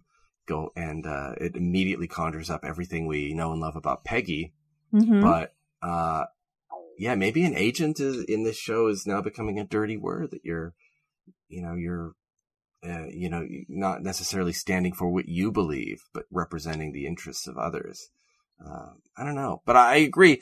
I, when she was getting her pardon, I turned to my wife and I was like, "Wait, isn't she like the bad guy? Like, are people not aware that she's the power broker?" And and they're not, right? Well, Like, but and that was, a, I mean, uh, you know, I'll pat us on the back for this. It's a theory I picked up from a redditor, so I'll pat them on the back at the same time. But like, that was exactly the theory that I had last week was that Sharon Carter was going to show up, pretend to be helpful, Yeah, which she you did. called it. You did And- call it. I mean, I that redditor called it, but I just like I latched onto that because it felt that felt satisfying, except for this like Steve element. You know what I mean? So anyway, yeah.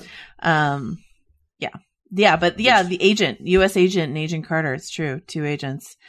Um, I don't Were know. you satisfied with the um the scene at the end with uh, Isaiah Bradley in the Smithsonian? yes, I got very emotional about that.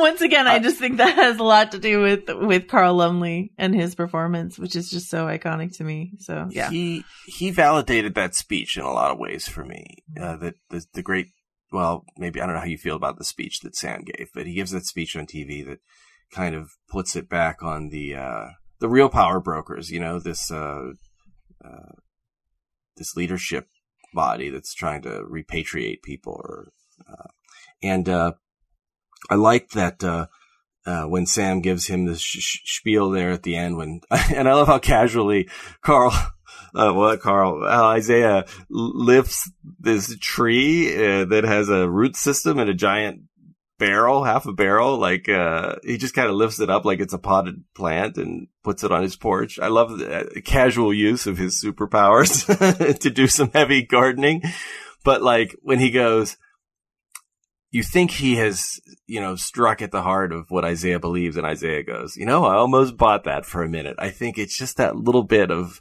that cuts the treacle of it, that cuts the sentimentality, and says, yeah, all that sounds good. We'll see. I love that little bit of cynicism that he injects. Uh, I thought that helped make the speech work. I almost, I almost bought that. and then, uh, Yeah. and then the, the bit at the, at the Smithsonian, Mhm. uh, the reason it resonated for me again goes back to that word matters. And, and they don't say it in this scene. And it's not the same as Black Lives Matter, but it's a way of showing Isaiah, you don't have to come out and be out in the world. Like you can maintain your cover and your protection for you and your grandson, but you mattered. The work you did, the life you lived mattered. And here's the proof. It is now in a museum. It, Mhm. it matters a lot. Mhm. And I think mattering is something that is meaningful. And it, it, it, I think at least offers some sort of healing to Isaiah that, um, you know, that, that Bucky was trying to do with the people in his life that he was crossing off his list in the, uh, in Steve's book. I. How did you feel about the Bucky uh, resolution with his like friend from episode one? I thought it was very interesting because um I kept wondering in some ways I feel the show chickened out in that moment because my question is okay he has said this what comes next what does the old man say Mm-hmm. and we don't really get that now we also don't get kumbaya where okay you killed my son but now you are my new son. Like where they're back at the sushi bar you know knocking back sake and chatting with the barkeep. Like um i like that when he looks through the window is there's that relationship i got the sense that it was over that the friendship he had with him was something he sacrificed so that he could give this man the truth that he said he craved. Now did he want that truth? For real? We're, we don't really get the answer to that. I kind of wish we did you know? Um and like I, I think sometimes there's a not in all cases but maybe maybe the hard truth is not really what we want. Maybe the healing is more important. Maybe moving on is a little bit more important. Maybe that friendship that bucky gave him was better than being alone at the bar you know? That's a question i have. Do you have those questions at all but i like that it wasn't tidy that it was sort of a fracturing of that relationship but i'm not sure what the right thing was there Yeah, I think I just wanted to sh- to see more of of that, more of that. You know what I mean? Like this isn't a case where I'm mad that there was so much a- action in the finale versus like how I felt kind of about WandaVision because um that's what this show has been, right? It's been like an action show. Um I just think, you know, given given some of the things that Sebastian Stan has has shown us that he can do, um I think there was opportunity for him to have that here. Um it would have been nice, I guess. Yeah. That's all I'll say. Something, and let me just look back one last thing about Sharon Carter, which is Yeah, this. yeah. She was originally supposed to be in Infinity War. Like they were supposed to, well, uh, in one version of Infinity War, Marcus and McFeely, the writers of that film, were going to show Steve and Sharon uh, like in an apartment making a go of their relationship or something like that. So like there was initially this idea that like Cap doesn't just smooch someone in Civil War and then never check up on them again, right? It's very, a very uncapped thing to do. Um, and, uh, and then they cut it just cause there was like too much that they had to take care of, understandably so. There's a lot going on in Infinity War. Um, And then when he eh, leaves, and then when he goes back in time to be with the aunt, Yeah. that's kind of weird, right? that's his, that's his niece. But like, I think they wanted to just really like lean. I mean, if you watch Endgame, they just lean on that Peggy Carter thing. They're that like foot on the gas from the beginning of Endgame to the end of like him thinking about her, him looking at um her photo, et cetera, et cetera. And so like at that point, there's no room for Sharon. And so then they have to, then they're kind, kind of trying to make that like no room for Sharon work thematically for Sharon. Like, how can we make that interesting for Sharon that there was no room for her in these movies? Okay. She's left out. How does that feel as a character? And I just don't, it just, it involves me believing something of Steve that I can't believe of Steve. So Hmm. I, I will never feel right about it. Is how I feel. I Um, understand. yeah. I, that's valid. Yeah, I, I, I get you. Yeah. It, it kind of treats her like she's a summer camp girlfriend for him, right? Like he's he's camping out in the the 21st century, and then he goes back home. But I feel like even time. Steve Rogers would write a nice letter to his summer camp girlfriend to be Yeah. like, this was magical, but now I have to go or something like that. So I don't know. Do you think she's pining for him? Like, do you no, think I mean, I think you she's, think she's mad. like feels ghosted? I think she feels ghosted in general by yeah, everybody. yeah, I think she's mad. Less, e- not even from a romantic point of view, just from a like, No, no, I yeah, helped I you mean in general. and you abandoned me point of view. So Yeah, I mean, there's like kind of no love, no time for love, Dr. Jones, and when you're superheroing, but like she, uh, yeah, I think it's more, yeah, we talk about the romantic side of it, but I think it's a much more about like the betrayal of just being, we were on a mission too. We were teammates. Yeah. You've, know, Like imagine him doing that to Natasha. You can't. You can't imagine him doing that to her. He never would. So he, he kind of did it to Tony, didn't he? did he? Yeah, That like was, taking like- the side of Bucky over him and not telling him the truth about what happened. Like, you know, and remember that famous line where when he goes, you know, I'm sorry, Tony, he's my friend. And Tony says, so was I. Yeah. All right. I'll start thinking about the the flaws in Steve Rogers' eyes. Oh no. I, I can't believe I'm the prosecution for Steve Rogers in this conversation. well, I guess I mean the, the pro. You know, this is a this show is so much about Steve Rogers, even when it's not, right? Because it's just sort of like, how do we fill this vacuum, and what is the appropriate material to put in that vacuum now for the America we, we live in now? Because Steve is a representative of an America of a by, bygone era that never really was that America to begin with, but we Yeah. liked to believe it was. And so, who's a more realistic? Captain America for us to have. Um, I like, the, I will tell you, and I, and I said this to Richard, my favorite part of anything that Sam did in this episode was like the, the little, uh, confab he had with that, um, woman in the helicopter to like get him to help rescue these people. That felt like a really Captain America thing to do.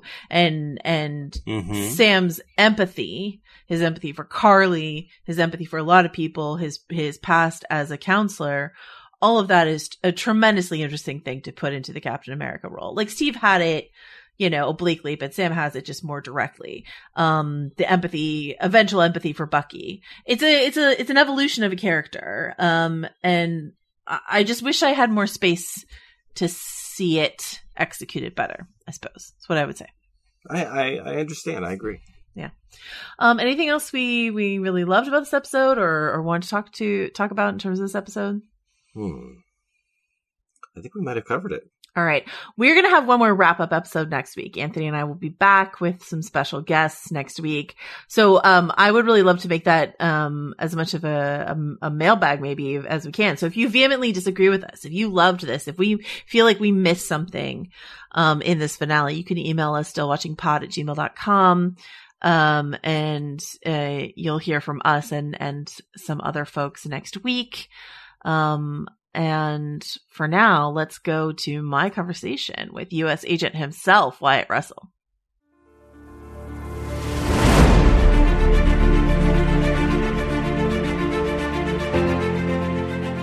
I would love to go back to the beginning. You've told the story, I'm sure, ad nauseum about how Marvel first came to you.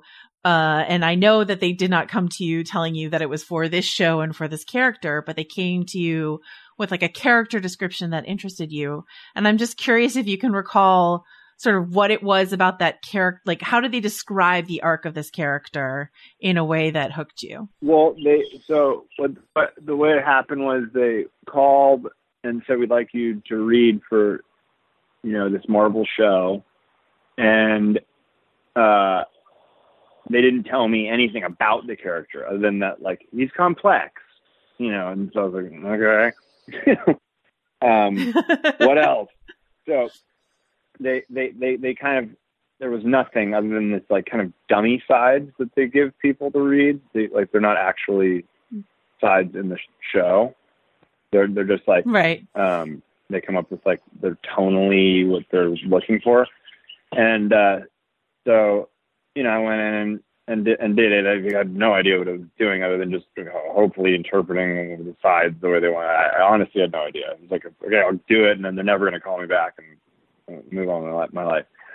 And and then they said, yeah, we really liked it, and we'd like you to be the guy. And and I kind of was like, great, like what, you know, what guy? I have no idea what I'm do what I'm doing.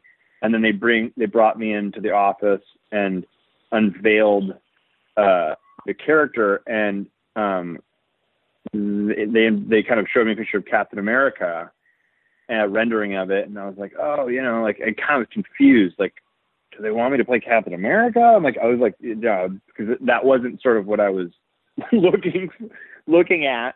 Um or, right. or, thinking about doing or thinking was a good idea for me to do. I, I don't even know. It was like kind of like, oh boy.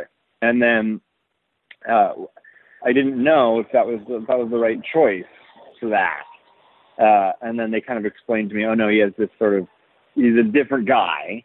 Um, he's coming in, he's a replacement. He's got uh, you know all these issues that he's bringing along with them.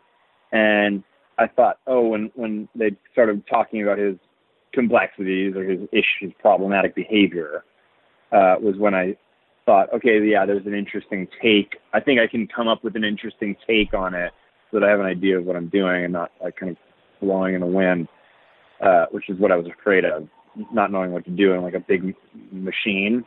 Um, then I was able to grab yeah, grab onto yeah. something that I thought, okay, you know, if if they believe in me, um, and and and they and what I want to do is what they want to do, then then it's a good match, and, and it was. You know, I, I've obviously you're you're a great performer because this character John Walker is so different from anything I've ever seen you play before. Um, and you know, from what I've seen of you, the other uh, more laid back, kinder characters are more, are closer to your own personality. And I'm curious, how do you interpret it when Marvel comes to you and says like, we think you're the guy for this part? Which is so separate from what we've seen from you before, you know? Um, I think we live in a time now, uh, unfortunately, where people can't and don't, not can't, don't want to disseminate uh, between different roles actors take on. They just want to kind of see them as brands. It's easier to digest. Uh, it's easier for people to digest people that way. And it's also easier for companies to sell actors that way when you be you you become less dimensional um, in, cer- in certain Yeah. respects. Um, so I've always tried to not be that just because it's not what interests me about doing, Mhm. about acting or being in film or making movies or doing anything in it. So I was really excited that when they, um, when what I was doing performing wise matched up with what they were, you know, imagining. Also, it took time, right? Like it takes time to figure it out even while we're shooting. And they were open to me trying a lot of different things so that we could all together find a tone that would strike um, uh, strike the right chord. Uh, so I, I, I felt that, that that was a vote of confidence in my ability to bring something I guess unique to that suit um, instead of you know the same same old what- whatever somebody would have wanted to expect. Which I know people you know they, they, they wouldn't have wanted the same thing anyway. I mean that's the, the antithetical to what, why make the show. So I was I was really excited about you know they're taking what they see as my ability to play someone that's different and uh you know it was it's a, it's a vote of confidence right so How you talk about sort of, uh, you know, continuing to try to find the character as you're shooting the show. So how did your understanding of the character, did it change or did you have any major breakthroughs, um, as you were working, um, on, on shooting on location? um Kari and Zoie were the real point people on set for you know going forward with questions or directionally where we were going to take a scene uh you know how that was going to be the Malcolm's writing was going to be interpreted. Um so what was great about my work with them was that they they were such wonderful collaborators in that they let me do the total wide range, the total spectrum. Like I, you know, I did did, did scenes that were uh, totally humorous because I thought it was funny. You know, just just because I thought it was funny. I think that, that that's what you have to have to create interesting stuff is the freedom to just go. I, I just want to try it just because I want to try it for no other reason. I just, I don't know why.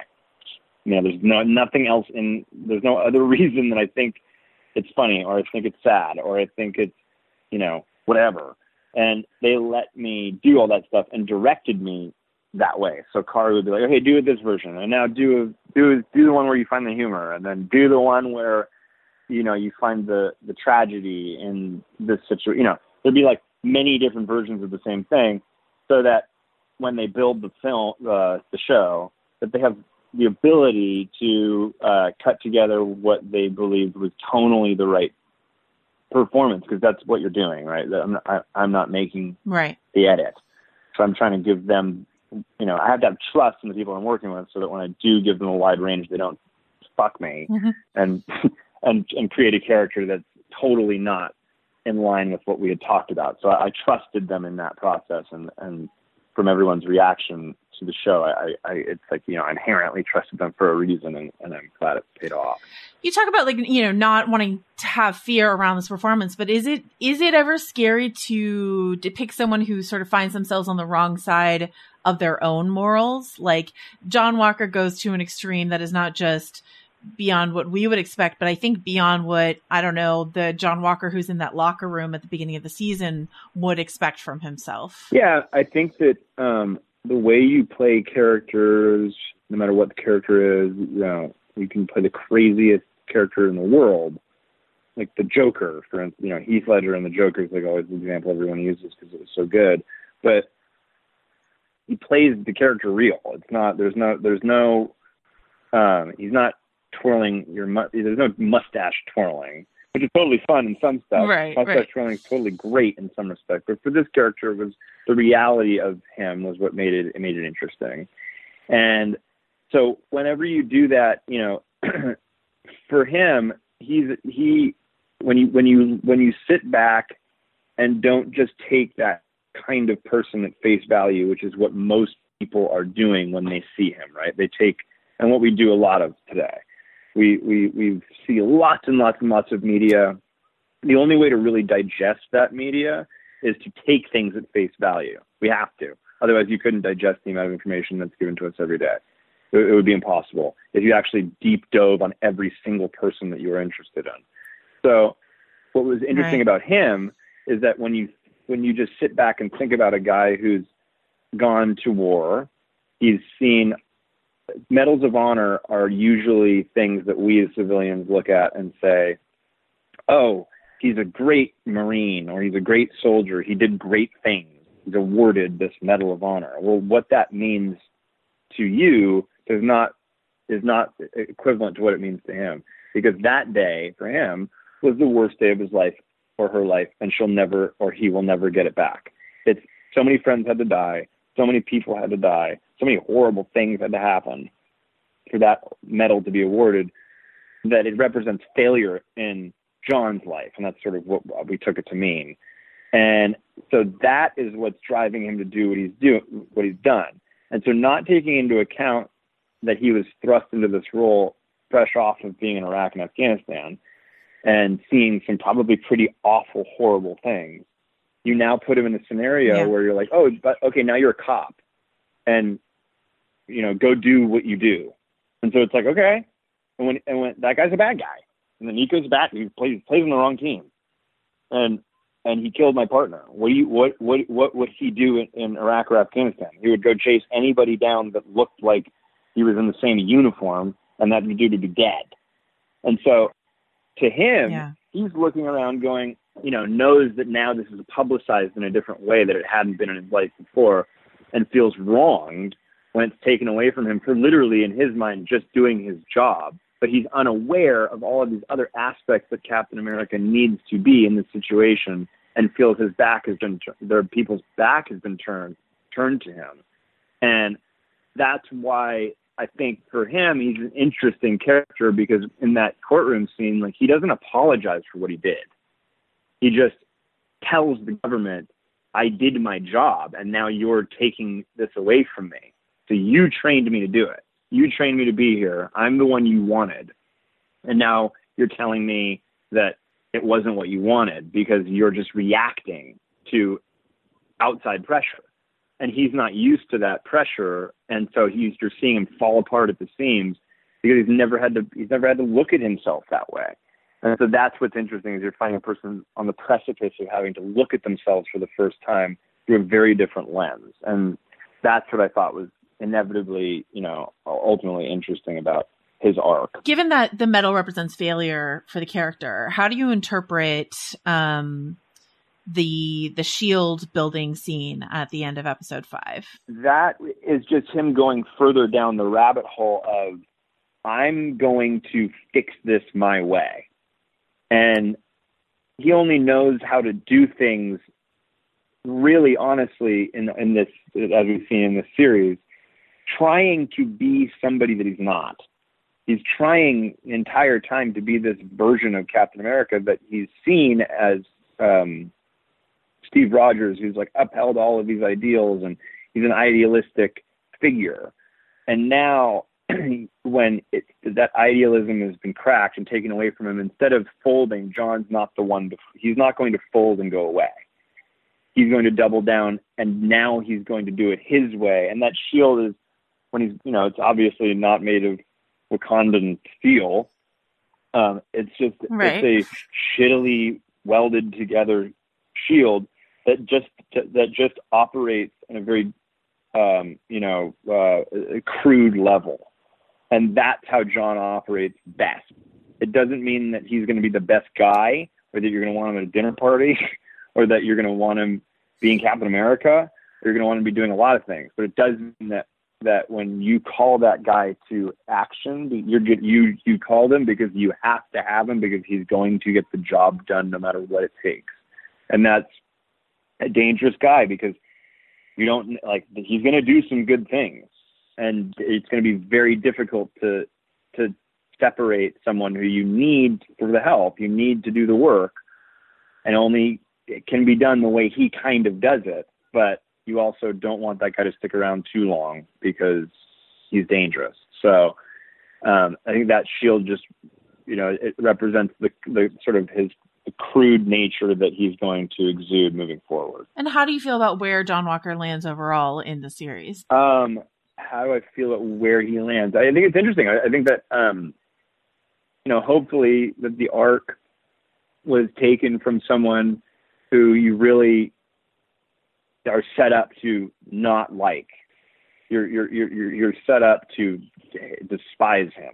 Uh, you're set up to really, you know, just in every way, shape, and form not like him, and hopefully just be taken down the the journey of understanding where he came from, whether or not you like it, agree with it, don't agree with it, see it as something that's necessary, see it as something that's unnecessary. You're going to understand why he's doing it. Um, and so I think that I think that that was achieved in certain in a certain respect, and you know, is a nice promise for someone who is very dangerous and very comfortable is is is double doubly dangerous. And so I think that he's much more comfortable with who he is uh, at the end of the series because he's he's grown into grown into himself in in, in a very dangerous way. Can I ask you about that that uniform reveal? Uh, the the reveal is funny because I don't know if they kept it in,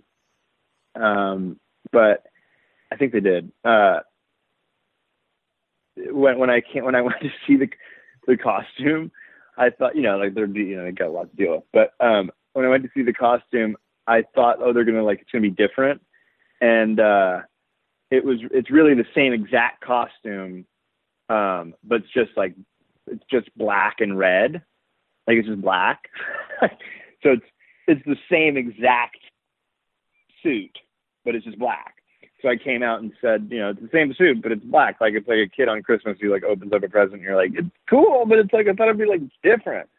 And and it's like so I don't know where they're going with it, but I thought it was kind of funny that it was you know, it's cool. It really was cool that it's a different color, but it's like the same suit. so so I didn't know how to react to it to be like, yeah, cool, because I felt like if I reacted like, yeah, awesome, then some people would be like, cool, but it's like the same suit. and, so we'll see, you know, what for this show, it, it, it's kind of funny. He comes out and he says, you know, it's the same suit, but it's black. And, You know, another little, you know, it also provided a fun, um, a fun thing for me and Julia to just like, you know, have a connect connection beyond what was on the page in that scene. Obviously, we don't know exactly where things are going to go for John, but what's your what's your sense of where things are going to go for John? I don't know, to be honest. I, I got no. I, I, really don't have any idea. Part of what um, the part of the way I approached Marvel was like, it's all you know, it's all your last time you're going to do it. You know, it's like I, but I think I approach everything that way in life. Where it's, it's the last time you're ever going to do it, so you know, do it that way, and then see what happens afterwards. Um, I think Marvel operates that way in a really cool way, where um, you know they don't make decisions before they see what works. Uh, mm-hmm. I don't mm-hmm. think. You know, I'm not part of any of this decision making, obviously, um, but they, they, they they they do a really awesome job of of living in the moment in their own in their own universe, which keeps them current, also keeps them interesting. I think, and for me, I, I, I live that I live that in my in my life. So, um, I did this show going, okay, like you know, there's I don't know, I have no idea what happens afterwards. I don't not thinking about it. I could care less. I don't, you know, just I'm just doing what I'm doing right now, and the more you can do right now, the more it ends up usually being interesting for whatever reason. I don't even know why. Um, necessarily like I don't think I can articulate why, but staying um, present is uh, like you know very buzzword. Everyone's like, you just gotta stay present. You just gotta stay present. Like present but it is, and so and so that's why you know that's that's where I'm at now with it is like, all right, I guess I guess they'll let me know. Yeah. You know? so I don't know. You called uh, John Walker uh, in this Captain America role a, a, cop, and obviously, like there's a lot going on in our current conversation that makes this show feel even more urgent maybe than it did when you guys were filming it initially. And I'm just wondering how many how many conversations you had, you know, with Zoie, with Kari, with whomever about you know the the reality of of policing in America and how John Walker relates to that. Um, that was in, it, it's innately built into the character. It's innately built into Captain America. It's just that you view it differently now because of what's gone on and what we've what we've Mm-hmm. seen. So innately, Captain America is the in the Marvel world the number one law enforcement ma- ma- Mhm. person in the world. That's what his job is. And uh, so, what in terms of conversations we had about it, there there what I don't like having conversations about what's going on in the world and how it applies to what I'm doing mm-hmm. now because it doesn't necessarily it doesn't necessarily translate to the piece of footage that you're doing. It, it, it I only care about in terms of when I'm working. I only focus on, I should say, not care about. I care about it. I care about everything, but I only focus on what I'm doing as it pertains to how it how it is in the story. And if the story reflects that, which you know, I'm not I'm not the writer, Mhm. right? Uh, I'm not I'm not I'm not the people doing it. If the story reflects that, then that's the way to go with it. If the story doesn't reflect that, but I feel the need because of some point of view that I have in life to implement that into my character, it doesn't necessarily mean that's the best version for that point of view. And if you put that point of view in uh, in in the wrong place, to me, it can negatively impact that my own point of view. Mhm. So the, the the only way that um, I ever do anything in movies that pertain to what's going on socially is if it's built in. And in this, it was innately part of it. It was built in before it before we started shooting. So all of those things that uh, came up, which was interesting, you could say tail wagging the dog or not, were things that um, you have Malcolm Spellman, Anthony Mackie. They are black men in America.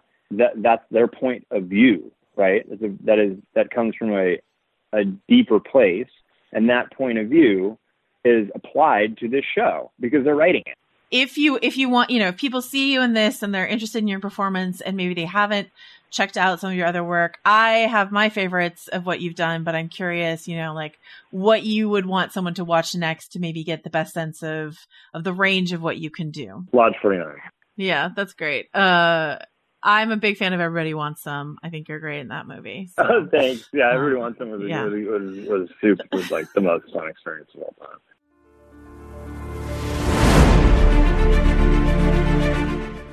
all right well anthony we are almost at the end of all of this Almost. we'll see you back next week uh in the meantime where can folks find you Oh, they can find me over at vanityfair.com, writing away, and uh, yeah, that's about it.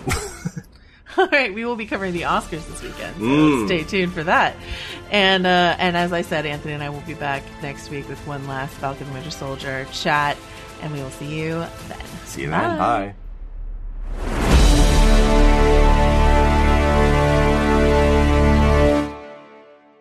Hi, I'm Michael Calore, the co host of Wired's Gadget Lab. And I'm Lauren Goode, the other co host of Wired's Gadget Lab. Get ready to dive deep into the cultural phenomenon that's been shaping conversations, sparking movements, and breaking barriers for over a decade. The new three part docuseries, Black Twitter A People's History, based on the groundbreaking Wired cover story by Jason Parham, explores everything from the fun, games, and inside jokes that characterize the early years of Black Twitter to the social movements, the voices, and the hashtags that made Black Twitter an influential force in nearly every aspect of American political culture. Join us as we unravel the threads of this digital community, tracing its origins, celebrating its triumphs, and exploring its impact on society at large. Watch the series from Onyx Collective in association with Wired Studios, premiering on Hulu on May 9th.